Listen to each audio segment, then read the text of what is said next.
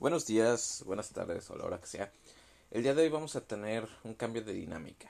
Eh, vamos a utilizar dos libros distintos y un artículo eh, para tratar de hacer una comparación en un mismo podcast eh, de 16 distintas bacterias. Vamos a tratar 16 distintas bacterias. Vamos a empezar con Streptococcus pneumoniae, después Haemophilus influenzae, Corynebacterium diphtheriae, después eh, Mycobacterium eh, leprae, Mycobacterium tuberculosis, Escherichia coli, Vibrio cholerae, Shigella, Salmonella tipi, Clostridium botulinum, Clostridium tetani, Neisseria meningitidis, Staphylococcus aureus, Streptococcus pyogenes y, eh, y tosferina que es causada por Bordetella pertussis. Entonces, todas estas bacterias pues las vamos a tratar de dos maneras con microbiología médica de Murray y microbiología de los organismos de Brook. Y pues el artículo para cada una de ellas, para que tengamos mucha información y que con escuchar una sola vez, pues ya tengamos como si lo hubiéramos leído tres veces. Entonces, eso sería para explicar los siguientes podcasts. También les quiero recordar, les quiero mencionar que pues nos pueden seguir en Instagram, en Radio Hipatia. Recordemos que eh, las poderosas células NK es un pues una, un programa que forma parte de este proyecto. Entonces les agradecería mucho que nos siguieran ahí. Y ya. Entonces vamos a empezar con Streptococcus pneumoniae. Streptococcus pneumoniae fue aislado por, de forma independiente por Pasteur y por Steinberg hace más de 100 años. Desde entonces, la investigación con este microorganismo ha hecho posible una mayor comprensión de la genética molecular, la resistencia a antibióticos y la inmunoprofilaxis con vacunas. No obstante, la enfermedad neumocócica continúa siendo en la actualidad una causa, continúa siendo en la actualidad una causa importante de morbimortalidad. Fisiología y estructura. El neumococo es un coco gran positivo encapsulado. Las células tienen un diámetro de 0.5 a 1.2 micrómetros con forma ovalada y se disponen en parejas, es decir, en diplococos, o en cadenas cortas, estreptococos. Las células más viejas se decoloran fácilmente y pueden teñirse como gram negativas. La morfología de las, colonias es variable. Las colonias de las cepas encapsuladas suelen ser grandes, de 1 a 3 milímetros de diámetro en agar sangre, pero más pequeñas en agar chocolate o medios de sangre calentada. Suelen ser redondas y mucoides. Las colonias de las cepas no encapsuladas son más pequeñas y aplanadas.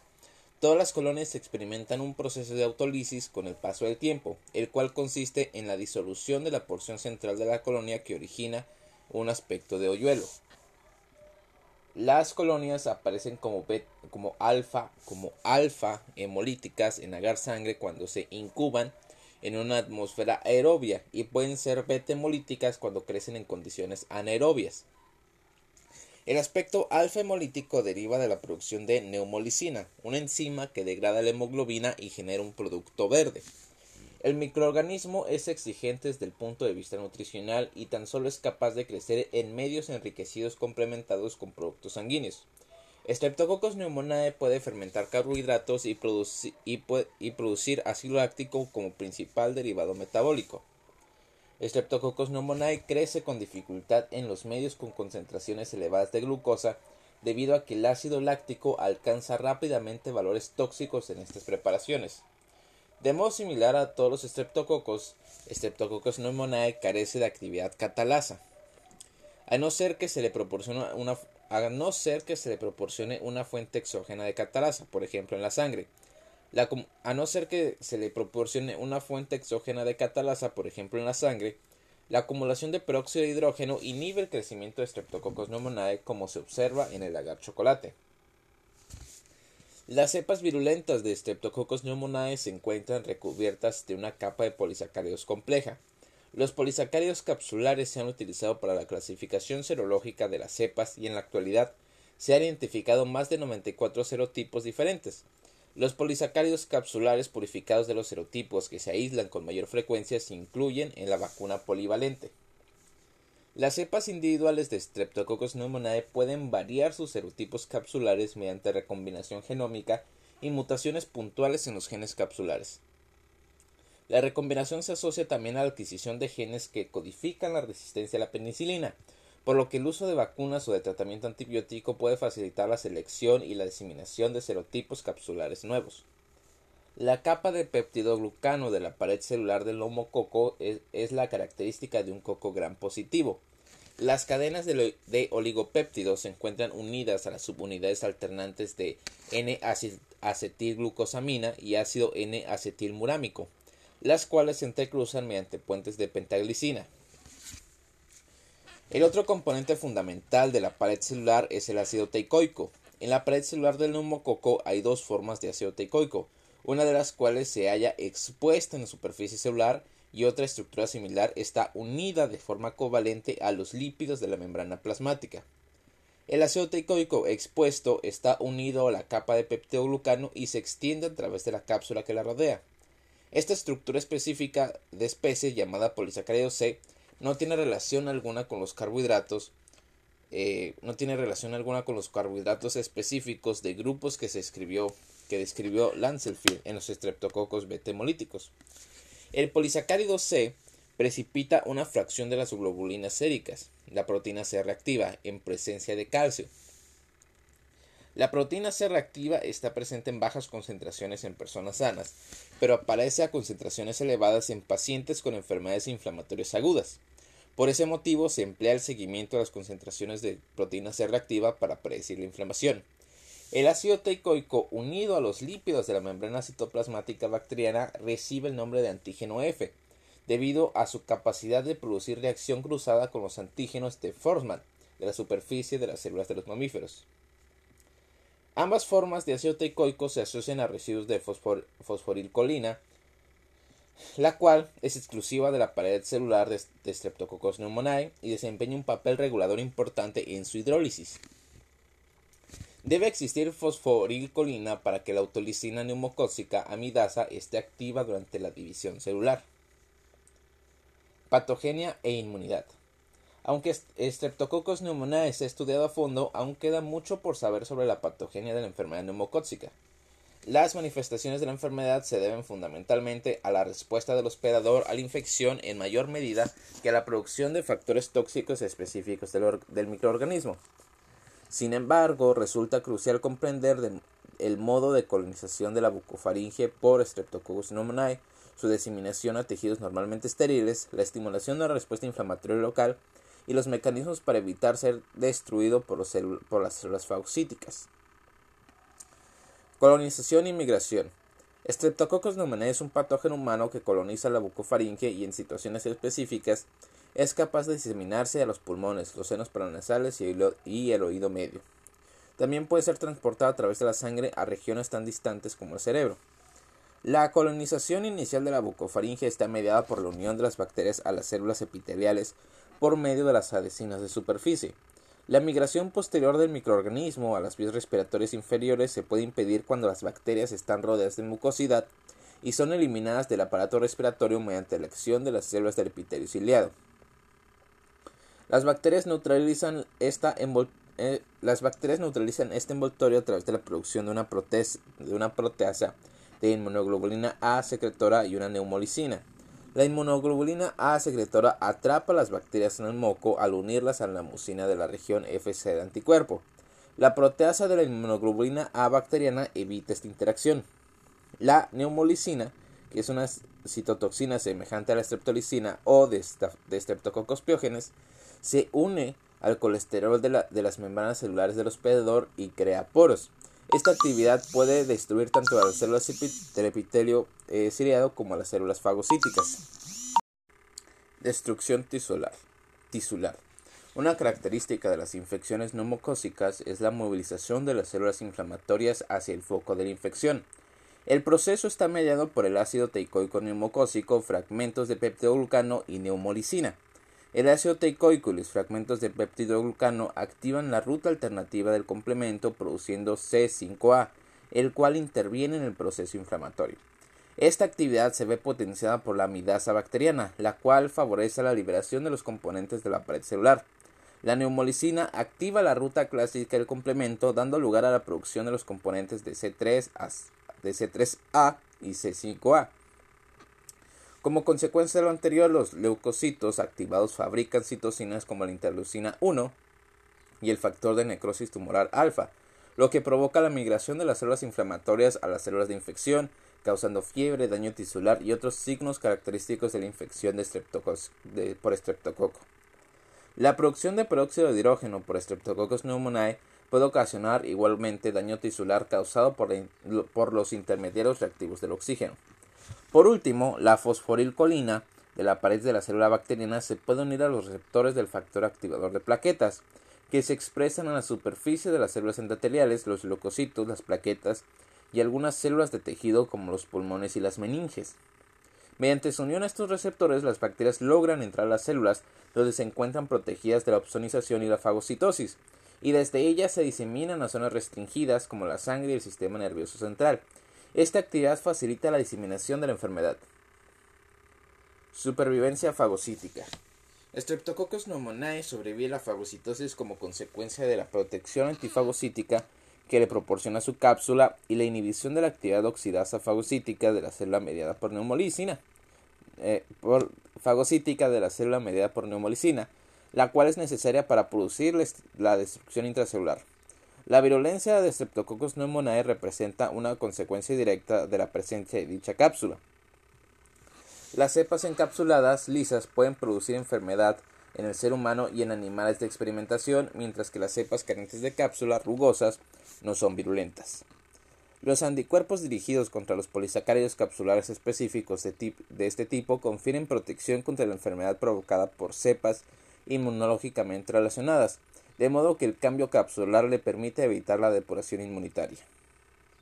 Los polisacáridos capsulares son solubles y se conocen como sustancias solubles específicas. Los polisacáridos libres pueden proteger a los microorganismos viables de la fagocitosis al unirse con los anticuerpos opsonizantes. Epidemiología. Streptococcus pneumoniae habita con frecuencia en la faringe y la nasofaringe de personas sanas. La colonización es más frecuente en niños que en adultos y es habitual en adultos que conviven con niños. La colonización tiene lugar inicialmente alrededor de los seis meses de edad. Posteriormente, el niño es colonizado de manera transitoria por otros serotipos del microorganismo. La duración del estado de portador disminuye con cada serotipo sucesivo que coloniza, en parte debido al desarrollo de inmunidad específica de serotipo. Aunque los nuevos serotipos se adquieren a lo largo de todo el año, la incidencia de portadores y enfermedad asociada es más elevada entre los meses fríos. Las cepas neumocócicas capaces de producir enfermedad son las mismas que se asocian al estado del portador. La enfermedad neumocócica aparece, aparece cuando los microorganismos que colonizan la nasofaringe y la bucofaringe se diseminan hasta localizaciones alejadas como los pulmones, que causan neumonía, los senos paranasales, que causan sinusitis, los oídos, que causan otitis media, y las meninges, que causan meningitis. En todas estas enfermedades se puede producir una diseminación hematógena de Streptococcus pneumoniae hacia otros lugares. Se sabe que algunos serotipos tienen más predilección por enfermedad neumocóxica invasiva. Aunque la introducción de vacunas para los niños y adultos ha reducido la incidencia de la enfermedad causada por Streptococcus pneumoniae, este microorganismo sigue siendo una causa frecuente de neumonía bacteriana, meningitis, otitis media, sinusitis y bacteriemias extrahospitalarias. La incidencia de enfermedad es más alta en niños y ancianos, ya que ambas poblaciones presentan concentraciones bajas de anticuerpos protectores dirigidos contra los polisacáridos capsulares neumocócicos.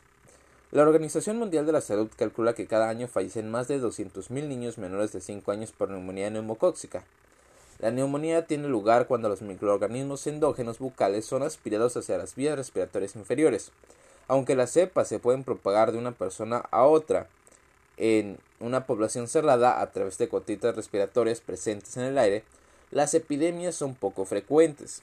La enfermedad aparece cuando se eluden los mecanismos de defensa, eh, reflejo de los epiglotis, inmovilización de las bacterias por las células productoras de mucosidad, eliminación de los microorganismos por las células del ciliado y el reflejo de la tos.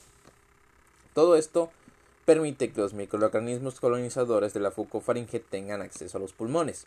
La enfermedad neumocóxica se asocia a menudo con antecedentes de una infección respiratoria de origen vírico, como la gripe o el sarampión, u otras entidades que interfieren con la eliminación de las bacterias, como, como son la enfermedad pulmonar crónica, el alcoholismo, la insuficiencia cardíaca congestiva, la diabetes mellitus, la enfermedad renal crónica y la disfunción esplénica o la esplenectomía.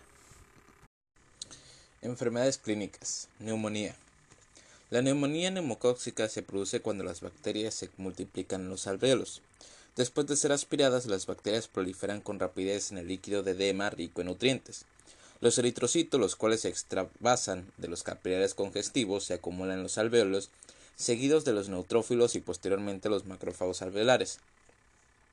La curación tiene lugar cuando se desarrollan anticuerpos específicos contra la cápsula, lo que facilita la fagocitosis del microorganismo y la destrucción microbiana. El inicio de las manifestaciones clínicas de la neumonía neumocóxica es brusco y consiste en un cuadro de escalofríos intensos y fiebre mantenida de 39 a 41 grados, grados centígrados. Con frecuencia el paciente presenta síntomas de infección respiratoria vírica entre 1 y 3 días antes del inicio de la entidad. La mayoría de los pacientes tienen tos productiva con esputo hemoptoico y generalmente presenta dolor torácico, pleurítico. Como consecuencia de su asociación a la aspiración, la enfermedad suele localizarse en los lóbulos pulmonares inferiores, de ahí el nombre de neumonía lobular.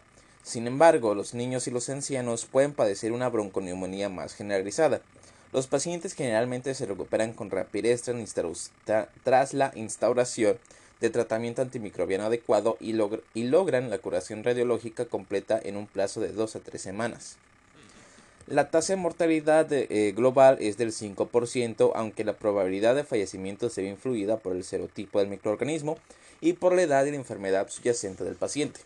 La tasa de mortalidad es considerablemente más elevada en pacientes con enfermedad producida por Streptococcus pneumoniae de, tipo 3, así como en los ancianos o a los, que, o a los aquejados de una bacteriemia documentada. Los pacientes que, con disfunción esplénica o esplenectomía pueden presentar igualmente enfermedad neumocóxica grave por la disminución de la eliminación de las bacterias de la sangre y por la producción defectuosa de anticuerpos precoces. En este subgrupo, la enfermedad puede asociarse a evolución fulminante y tasa de mortalidad elevada. En los pacientes aquejados de neumonía neumocóxica normalmente no se forman abscesos, excepto en los infectados por algunos serotipos específicos, por ejemplo el serotipo 3. Los derrames pleurales se observan en aproximadamente el 25% de los pacientes con neumonía neumocócica y, el empiema eh, constituye una complicación infrecuente. Sinusitis y otitis media causada por Streptococcus pneumoniae. Streptococcus pneumoniae es causa frecuente de infecciones agudas de los senos paranasales y el oído. La enfermedad suele, precederse de una infección vírica de las vías respiratorias inferiores después de la cual los neutrófilos polimorfonucleares eh, infiltran y obstruyen los senos y el conjunto auditivo. La infección del oído medio, la otitis media, afecta fundamentalmente a niños pequeños, pero la sinusitis bacteriana puede registrarse en pacientes de todas las edades. Meningitis. Streptococcus pneumoniae se puede diseminar al sistema nervioso central después de una bacteriemia, infecciones del oído o los senos, eh, o los senos o a través de un traumatismo craneoencefálico que origine una comunicación del espacio subaracnoideo con la nasofaringe. Aunque la meningitis por neumococos es relativamente infrecuente en neonatos, Streptococcus pneumoniae constituye actualmente una causa destacada de la enfermedad tanto en niños como en adultos. La mortalidad y las secuelas neurológicas graves son entre 4 y 20 veces más frecuentes en los pacientes por meningitis por Streptococcus que en aquellos aquejados de meningitis producida por otros microorganismos. Bacteriemia. La bacteriemia aparece en una proporción comprendida entre el 25 y el 30% de los sujetos con neumonía neumocóxica y en más del 80% de los, países, de los pacientes con meningitis. Por el contrario, eh, las bacterias no suelen estar presentes en la sangre de los pacientes con sinusitis o otitis media. La endocarditis suele aparecer en individuos con válvulas cardíacas normales y válvulas cardíacas normales o previamente dañadas. Es frecuente la destrucción del tejido valvular.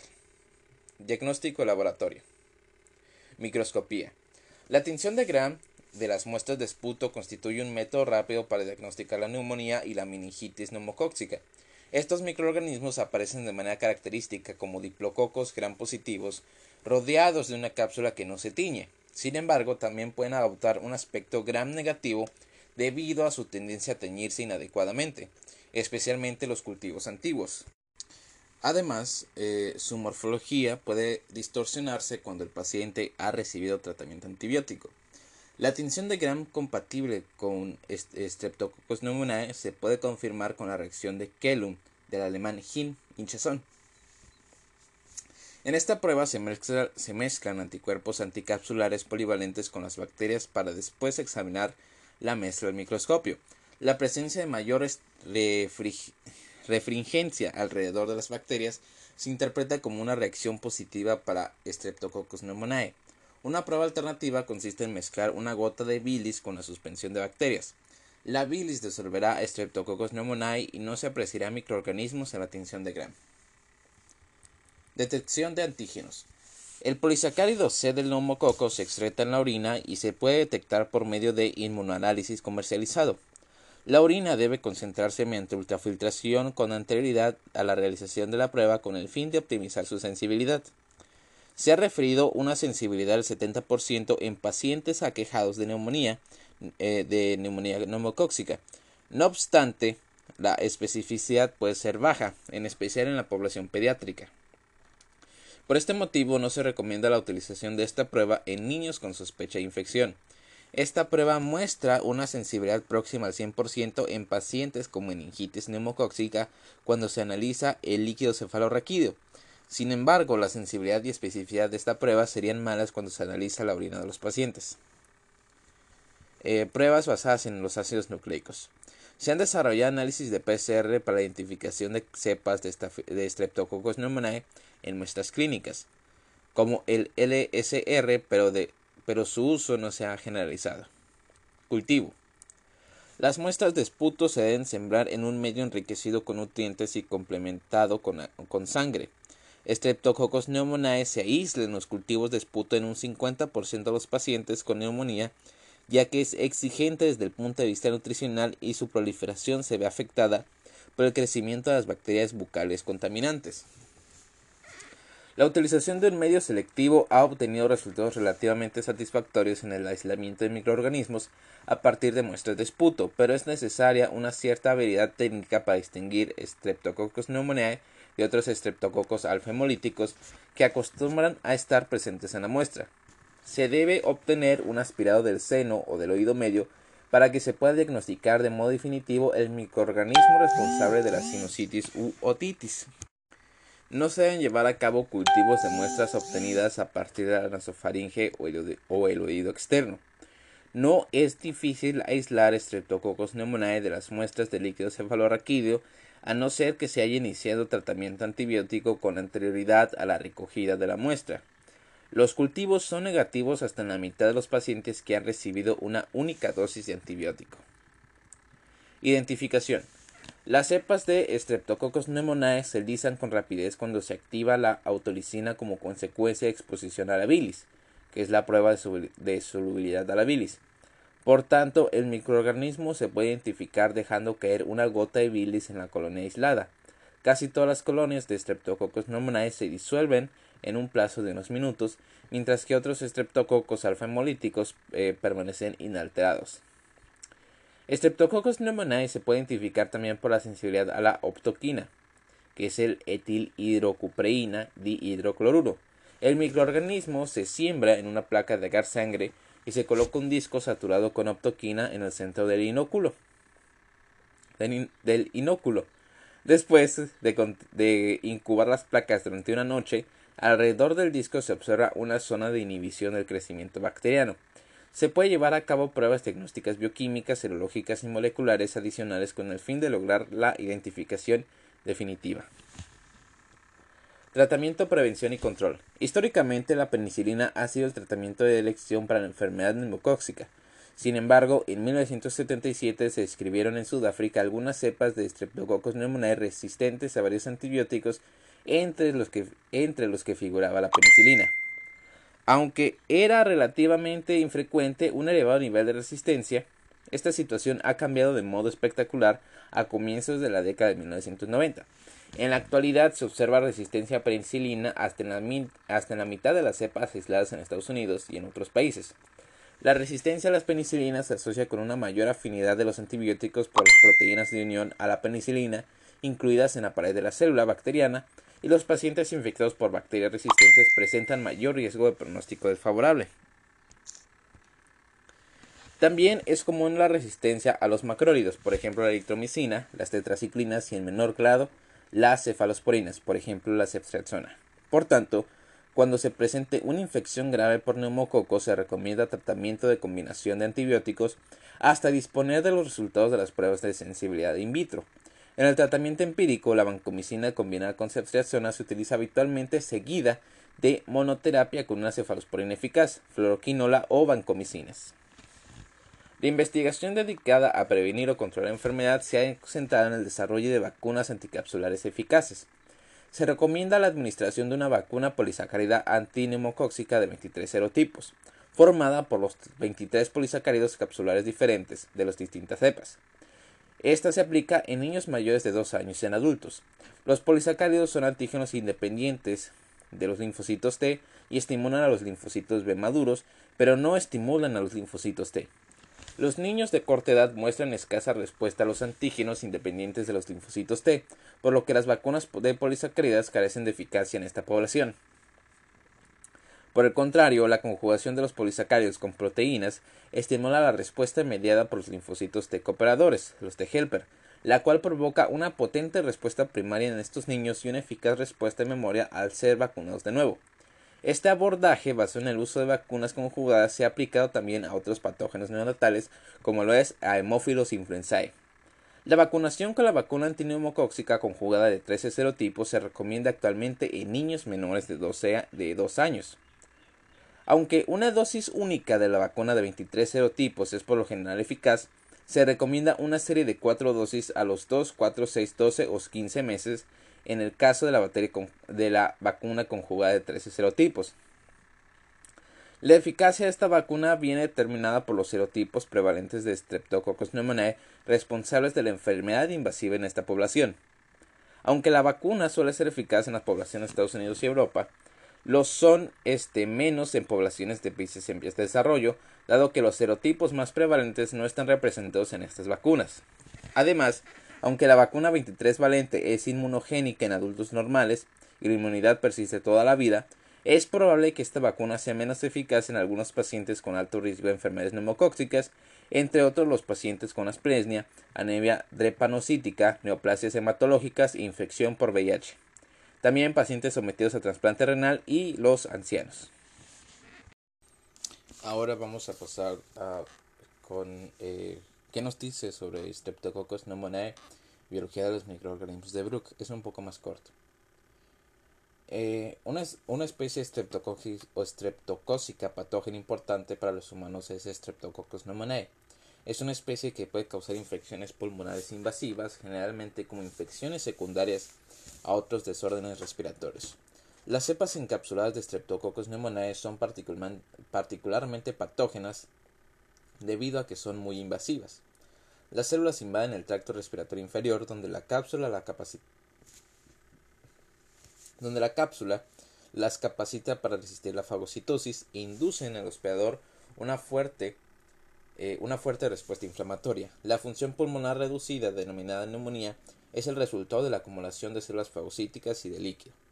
Las células de Streptococcus pneumoniae pueden extenderse después desde el foco de la infección en forma de bacteriemia, ocasionando a veces infecciones en los huesos, en el oído medio y en las válvulas cardíacas, causando en este caso endocarditis.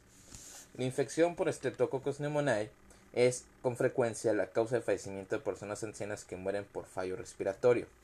A diferencia de lo que sucede con Streptococcus pyogenes, existen vacunas efectivas para prevenir infecciones por las cepas más comunes de Streptococcus pneumoniae. La vacuna para individuos adultos contiene una mezcla de 23 polisacáridos capsulares de las cepas patogénicas más comunes.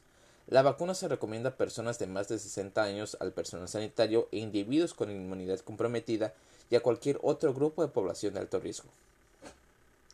Las infecciones por Streptococcus pneumoniae suelen responder rápidamente a la terapia con penicilina, pero actualmente hasta el 30% de los patógenos aislados presentan resistencia a este medicamento. Algunas cepas también se han desarrollado, resistencia a los antibióticos de eritromicina y, y cefotaximina, pero hasta el momento todas las cepas presentan sensibilidad a la vancomicina, que es un antibiótico de reserva para tratar la neumonía, y otras enfermedades bacterianas graves que han desarrollado una amplia resistencia a los antibióticos. Ahora, ya que vimos lo que nos habla microbiología de Brook, microbiología de Murray, vamos a hablar de microbiología de Howitz. Streptococcus pneumoniae. Los neumococos, como Streptococcus pneumoniae, son diplococos gram positivos, a menudo en forma de lanceta o dispuestos en cadenas, que poseen una cápsula de polisacárido que permite la, tipificación con antisueros específicos. Los neumococos rápidamente experimentan lisis por compuestos con actividad en la superficie, lo cual probablemente elimina o inactiva a los inhibidores de las autolisinas de la pared celular.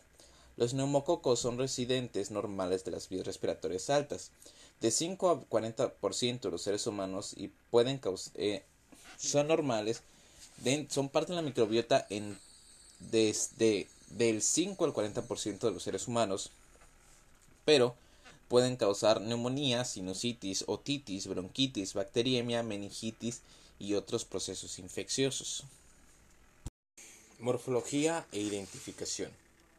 Microorganismos típicos. Los típicos diplococos gram positivos en forma de lanceta suelen detectarse en muestras de cultivo recientes. En esputo o en pus también se observan cocos individuales o en cadenas. Con la edad, los microorganismos rápidamente se vuelven gram negativos y tienden a experimentar lisis espontánea. La autolisis de los neumococos se intensifica considerablemente por compuestos con actividad en la superficie. La lisis de neumococos ocurre en el, término eh, de, algunos minutos cuando se añade bilis oxidada a 10% o desoxicolato de sodio 2% a un caldo de cultivo donde se encuentran estos microorganismos o suspensión de microorganismos a un pH natural. Los estreptococos, eh, los estreptococos viridans no experimentan lisis y por tanto fácilmente se distinguen de los neumococos. En medios sólidos, la multiplicación de los neumococos se inhibe alrededor de un disco de optoquina. Los streptococcus viridans no son inhibidos por la optoquina. Otros puntos para identificación la, son la virulencia casi uniforme para los ratones cuando se inyecta dentro del peritoneo y la prueba de hinchazón de la cápsula o reacción de tumefacción capsular. Cultivo. Los neumococos forman pequeñas colonias redondas al principio de forma de cúpula y más tarde desarrollan una meseta central con un borde elevado. Los neumococos son hemolíticos alfa en agar sangre.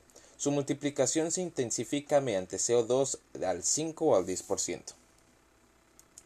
Características de crecimiento.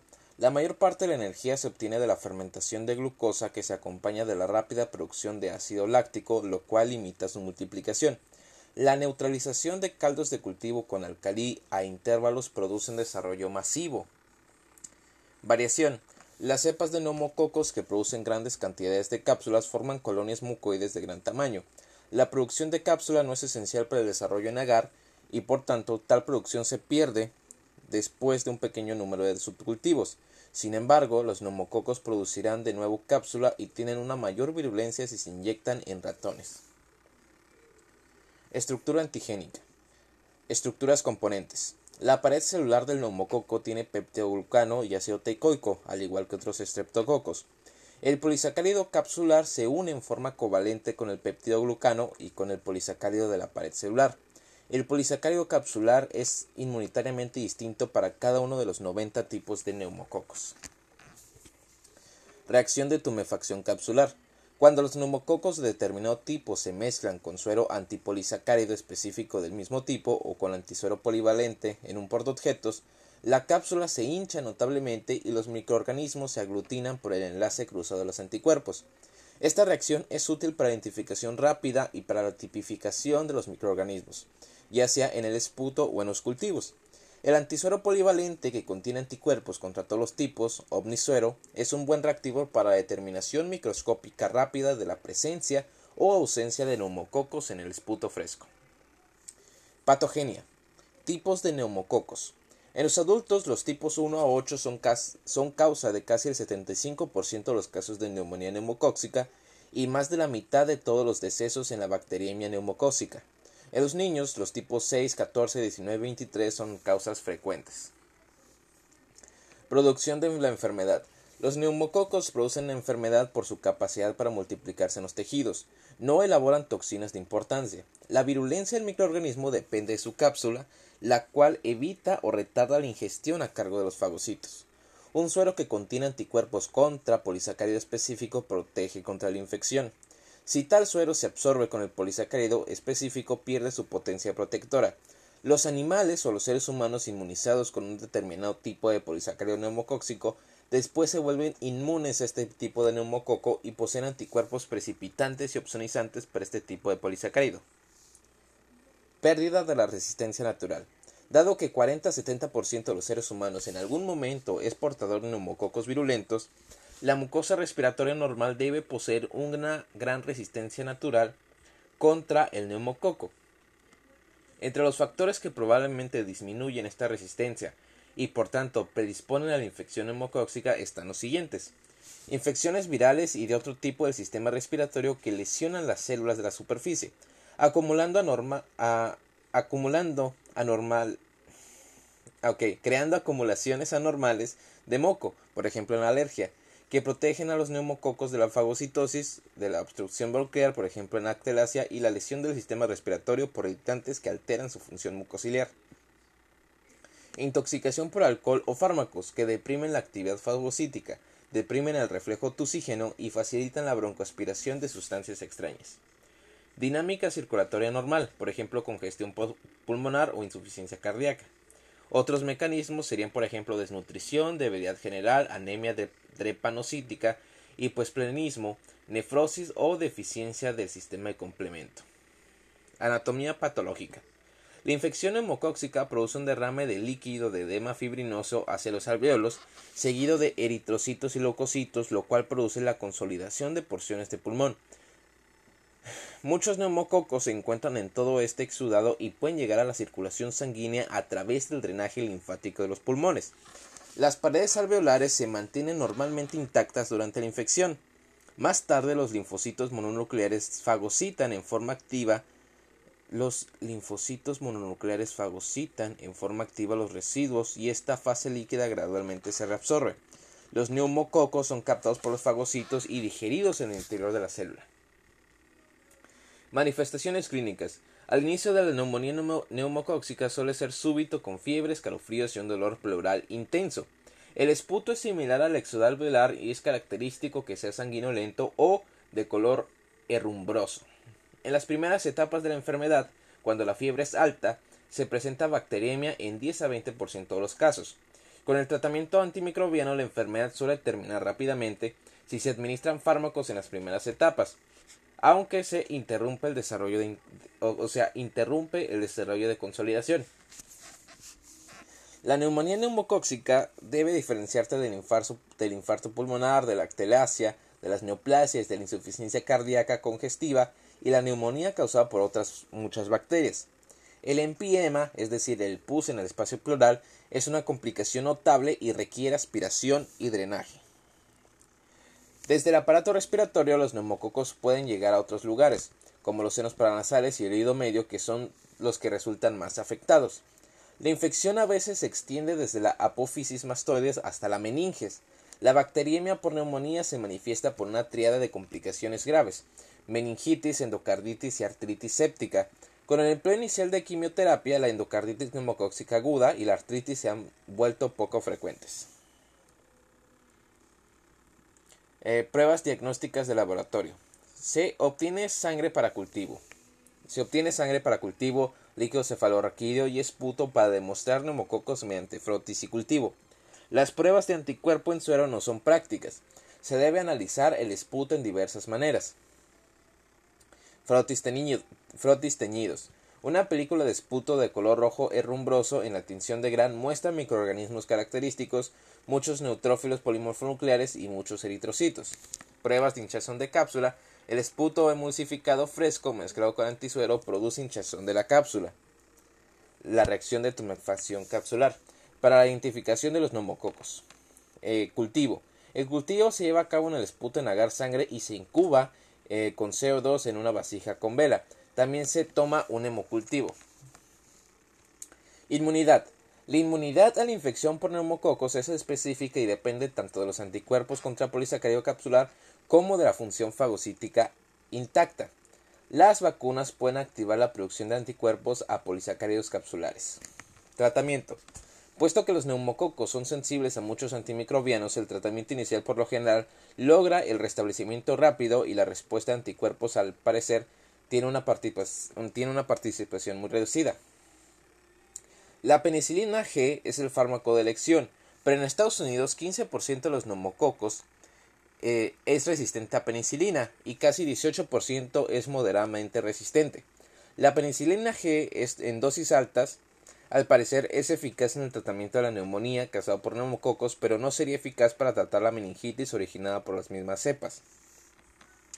Algunas cepas resistentes a la penicilina son resistentes a la, cefotaxima. También se presentan resistentes a la tetraciclina y a la eritromicina. Los neumococos se mantienen susceptibles a la vancomicina. Epidemiología, prevención y control. La neumonía neumocóxica constituye casi 60% de todas las neumonías bacterianas. En el desarrollo de la enfermedad, los factores predisponentes eh, son más importantes que la exposición al microorganismo infeccioso y el portador sano es más importante para diseminar los, neumococos que el paciente enfermo. Es posible inmunizar a las personas con polisacáridos específicos. Estas vacunas probablemente confieren una protección de 90% contra la neumonía bacteriémica. En Estados Unidos está autorizada una vacuna de polisacáridos que contiene 23 serotipos.